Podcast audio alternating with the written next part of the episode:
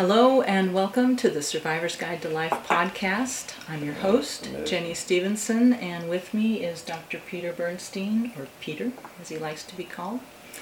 But you can call me doctor. No, Okay. No. Mhm. All right. Um, it's early 2021, and uh, life is still very complicated, difficult. This is a tumultuous time. Um, I think we can say that we're all in the midst of a big transition in many ways political, social, medical, every sort of way. Um, there are ways to move through a transition that give you a better chance of coming out on the other side in a better place. Uh, and we've talked about some of those things in our podcasts. I hope you've caught some of them. Uh, over the weekend, Peter caught an HBO documentary about a very famous athlete who has gone through an incredible transition. And would you say he's come out the other side in a better place? It looks like it. it. Well, he certainly is transformed. We're talking about Tiger Woods, who is one of the most um honored, most successful golfers in history. I could read you all sorts of statistics, but I think most of you know who Tiger is. And we want to talk about some things that are familiar to you, but we want to give you kind of a, a way of looking at what he did that can be inspiring and helpful for our time. Yeah, you're looking at me now. Well, I'm willing to talk. She does such a great job. Would you believe she was an engineer? She got the, she was in the wrong educational direction. I've gone through a transition. She's gone through a transformation. but I'll tell you what. Um, when I was thinking about what we were going to do for this podcast, like, lots of things go through my mind. But one of the things that really sticks in my mind is the value of struggle and pain and suffering, and the kinds of things that can come out of you know rise from the ashes. And I know it's true. Uh, I, I live it. I help lots of people live through it and, and come through the other side. But then, and I would, I had lots of examples, lots of things that I pay attention to that we've written and all kinds of things. And then I turned on an HBO documentary on Tiger Woods. And I'll be honest with you, I wasn't sure I was going to listen to it, but I'm glad I did. It was excellent, and it was honest. This this story of his life and his career and his upbringing are inspiring and also extremely painful to watch. Um, it's a story of a, a, a little child who was raised to be going to be he was going to be a star. Not only a star i think his father thought he was going to make him into some kind of god. Um, his father had been a spe- i think special forces uh, um, in the in the war and was it vietnam? Yeah and he was i mean he was out there doing uh, demolition secret projects guy was right out there in the trenches in very dangerous work but he had a certain fanatical edge to him there's no question about it and he came out and he had this beautiful little boy. And it turned out that this little boy had a real gift for golf. And his father just capitalized on it. He saw his son as becoming a god and uh, was going to be something so uniquely special, which the truth is, he turned out to be quite special as an athlete. He was also a very intelligent kid. But one of the things that did happen is he was raised to be an extremely high performer in one dimension of life. Become very successful, extremely competitive, as we all know. He's become what a billionaire. Yeah, I, I remember watching him Mhm. uh, early in his career. I I have been a golfer uh, since I was little, and I do remember watching him in the first part of his career. And as you said, he was he looked almost at times robotic. He looked like he was a machine out there um, doing what had to be done, and um, he was so impressive. And yet there was this side of him that didn't really seem to relate to the people around him or the crowds, He did not. uh, and didn't seem to even. You never saw him enjoying what he was doing. Well, he may have, but it sure didn't show. No. Um, that's part of the story. Uh, he, you know why it's so important. Now that this COVID nineteen crisis has been going on for a while, and so many people, millions of people have lost their jobs. Thou- hundreds of thousands of businesses have gone closed. Um, we have a crisis in so many different ways. And when you look at that and you realize, okay, that could happen, um, well, people can come out of that, right? Well, here's what's happened. Most people, in some way or another, were raised to be not Tiger Woods, that's so extreme, but they were raised in a, a distractive way. They were raised to be one dimensional, to succeed in certain ways, to depend on certain things for security, financially, you know, the, the, investments, the corporations, the corporate workers, lots of things that we have seen since this, this terrible crisis. And what we've also seen, and what I've seen, and I know because we're working with it here at the Institute, is how ill equipped people are to find their resilience because they were so, they lived in a little silo of safety. And the worldliness supported that until it was all collapsed.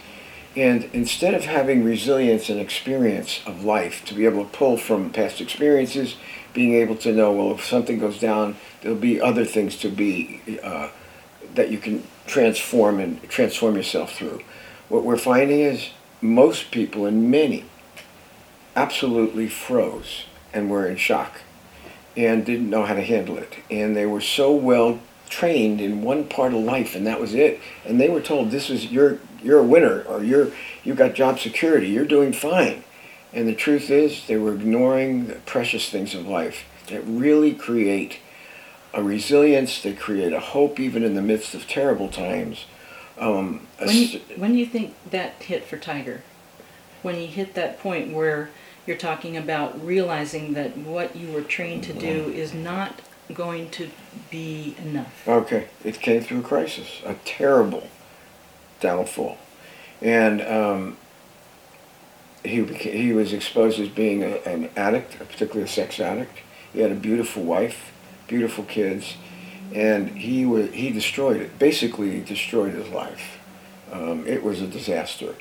Now, you know, one of the things I find in being an athlete for all my, for a good part of my life, and also being watching other athletes is there's a definition of what a champion is. And, and some of these people are just so darn tra- gifted and capable. Of course, they're champions for a while. And then they reach a point where something happens and they lose their championship, or for boxing, they lose their title, or whatever. You know, I look at the true champions are the, are the folks that have a downfall, and instead of being destroyed forever, they seem to regroup and come back even better than they were before. More human, they've learned from their mistakes, and they're better off than they've ever been before. To me, those are the true champions. They've been inspiring to me my whole life. Well, this story of Tiger Woods is just that. His downfall was just a disgrace to the professions. Um, he, he fell hard, and it was awful. And uh, they showed him in the in the uh, documentary. He was busted. He was on drugs and drinking. Uh, he was. It was a horror. He was in jail. He hurt a lot of people. And he hurt his wife. His destroyed her. She yeah. was in shock. Yeah. And uh, she defended him strongly, uh, and not knowing what had happened. I know, and she was she was worried yeah. because she saw things in him that could really turn out to be a downfall, and she was right and poor lady was just dropped to her knees and she had to take care of her kids while this horrible crisis was going on. She loved him. Mm-hmm. and she was in shock about what he was doing. There were people that said he's finished. He's done. You'll never hear from him again. He is a disaster. But people who knew him said they don't know tiger that this guy will work himself out of this and through this and come out better. Well they knew him and uh, the truth of the matter is, he went from a very shallow, myopic guy to something very transformed. And in his fall, I think one of the things is he went through a transforming process. It was very painful. He had to go through rehab. He went through lots of things.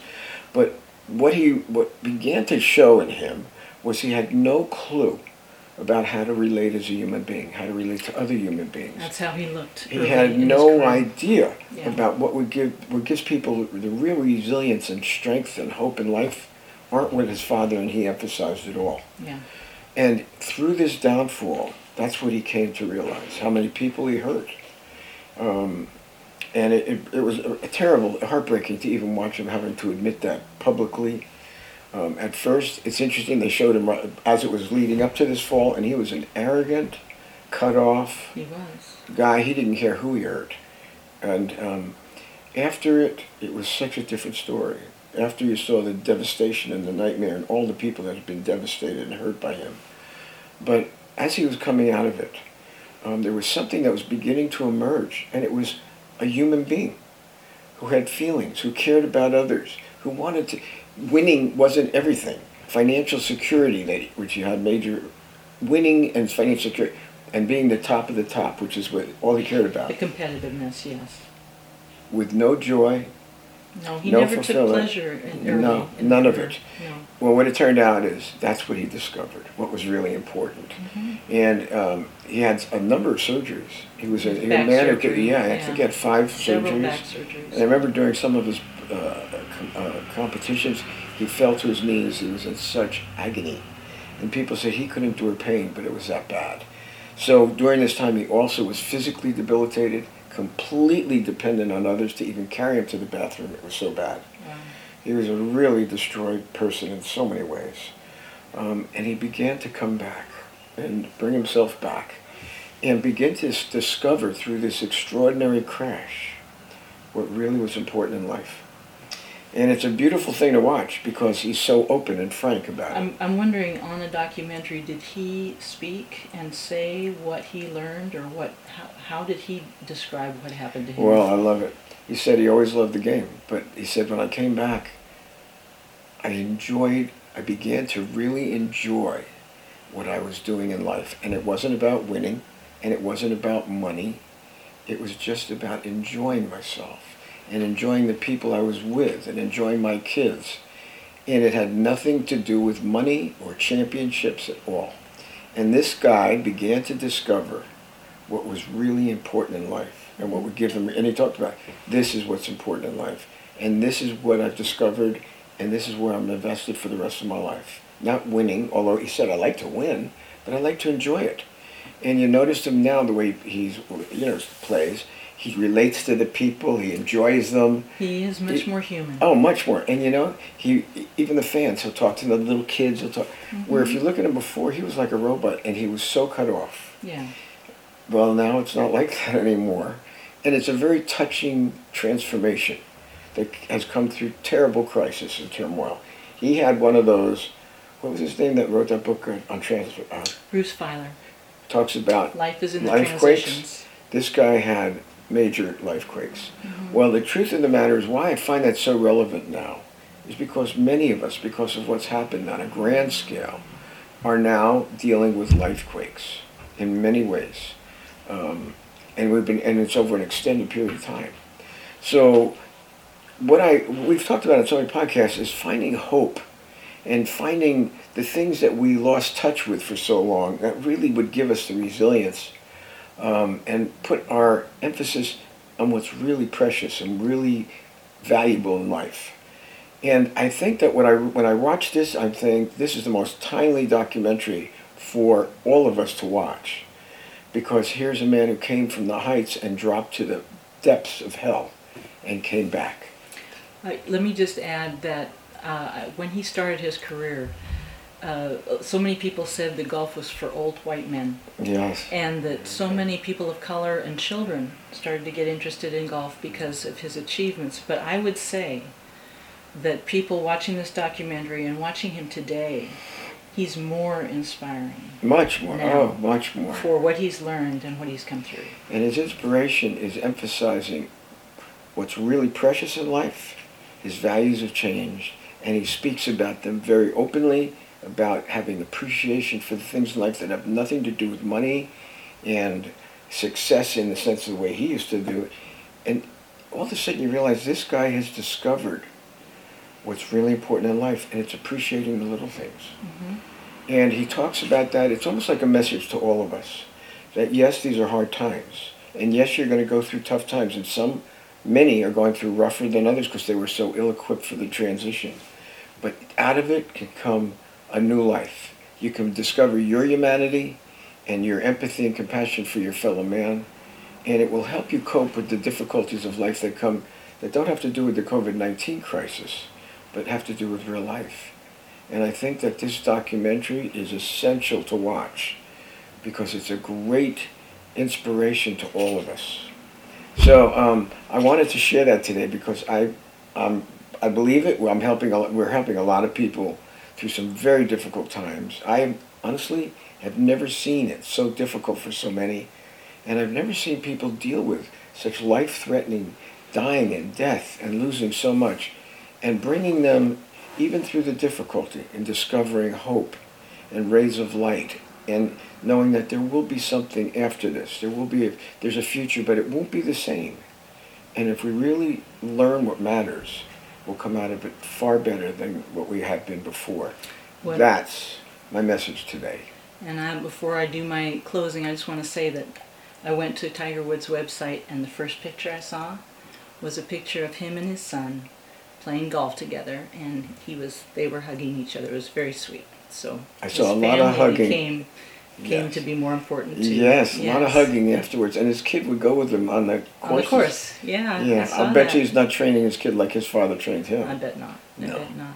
So he discovered how important family is, yeah. his kids, and yeah. and enjoying his his competitors. I mean, he likes yeah. them. Yeah, they they they get along. That's but, good. I mean, that's a whole lot different than it used to different. be. So thank you for joining us. The Survivor's Guide to Life is sponsored by Sonoma Coast Trauma Treatment, a 501c3 charity, and their website is sctraumatreatment.org.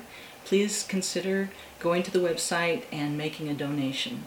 Uh, we are at the survivors guide to life.com where you'll find links to our podcast on all the outlets and to our youtube channel where you'll be able to see us uh, doing what we do as well as speaking what we speak please like us and share us on facebook and instagram uh, peter and i can be uh, you can reach us at 707-781-3335 or jenny at bernsteininstitute.com thank you for joining us again and we will be back soon.